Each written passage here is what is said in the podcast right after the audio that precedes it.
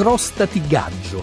È questo il titolo del dizionario storico dei linguaggi giovanili, così recita il sottotitolo, pubblicato per i tipi della UTET da Lorenzo Ambrogio e Giovanni Casalegno. Lorenzo Ambrogio è responsabile editoriale del settore lessicografico della UTET ed è stato, per diversi anni, sempre alla UTET, redattore del grande dizionario della lingua italiana fondato da Salvatore Battaglia. Il dizionario si definisce storico perché il nostro intento è proprio quello di cercare di formalizzare in una struttura come quella del dizionario una,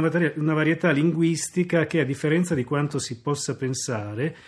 ha una sua profonda valenza storica, ha una sua durata, ha una sua nascita, un suo, un suo divenire e non è invece legato semplicemente ad, uno, ad, una, ad una, allo spazio di un, di un, giorno di cinque minuti di, di, di, invenzione così meramente ludica. Cioè, di fatto, il linguaggio giovanile, che diciamo in Italia nasce intorno agli anni 50, direi ecco, indicativamente, ha, ha, una sua, ha una sua durata di lungo periodo. La frase nel titolo significa togliti dalle scatole, vattene idiota.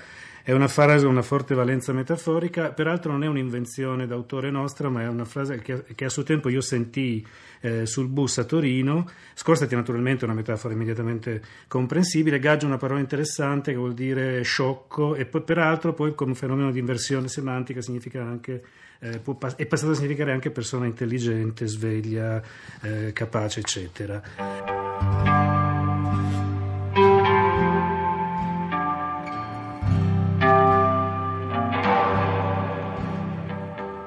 Nello spazio delle fonti i testi di canzoni hanno un'importanza che definirei eh, assolutamente primaria. Eh, mi riferisco in particolare alla, alla, alle canzoni, alla musica del, del rap e dell'hip hop. Cioè, paradossalmente eh, le canzoni che noi consideriamo quelle più leggere eh, della musica pop, eccetera, non hanno dato dei grandissimi riscontri dal punto di vista del, delle attestazioni reperite, mentre invece una vera miniera, un tesoro assoluto si è rivelato a partire sin dalla sua nascita il movimento eh, rap, che per definizione sempre dà uno spazio assolutamente fondamentale ai testi e al linguaggio, sia per il discorso delle rime che anche per quanto riguarda eh, la, la, la, le metriche, eccetera. In questo senso il linguaggio del rap è un eh, un tesoro del parlato di strada che è stato riproposto e anche, secondo me, spesso molto bene formalizzato in, in forma di testo di canzone.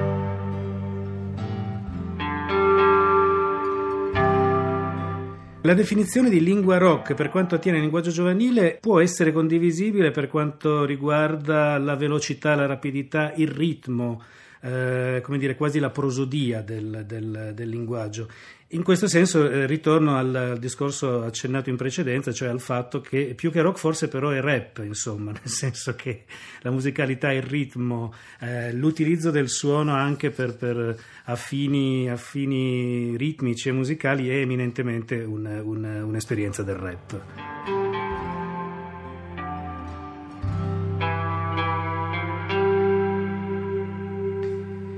Il fenomeno eh, più eh, innovativo legato al linguaggio giovanile negli ultimi dieci anni, a mio parere, è un fenomeno, eh, per così dire, in assenza. Con l'esplodere letteralmente dei, dei, social network, di Facebook, ma non solo, in particolare, evidentemente, eh, io come osservatore di fenomeni del linguaggio pensavo che ci sarebbe stata una, una vera e propria deflagrazione di, di, di, terminologia del giovanilese cosiddetto. Viceversa, noto che non è così. Cioè, il linguaggio giovanile a livello di diffusione eh, scritta, per quanto eh, in ambito assolutamente informale come può essere quello dei social, di fatto non è così presente, è riservato, destinato maggiormente forse ancora all'oralità.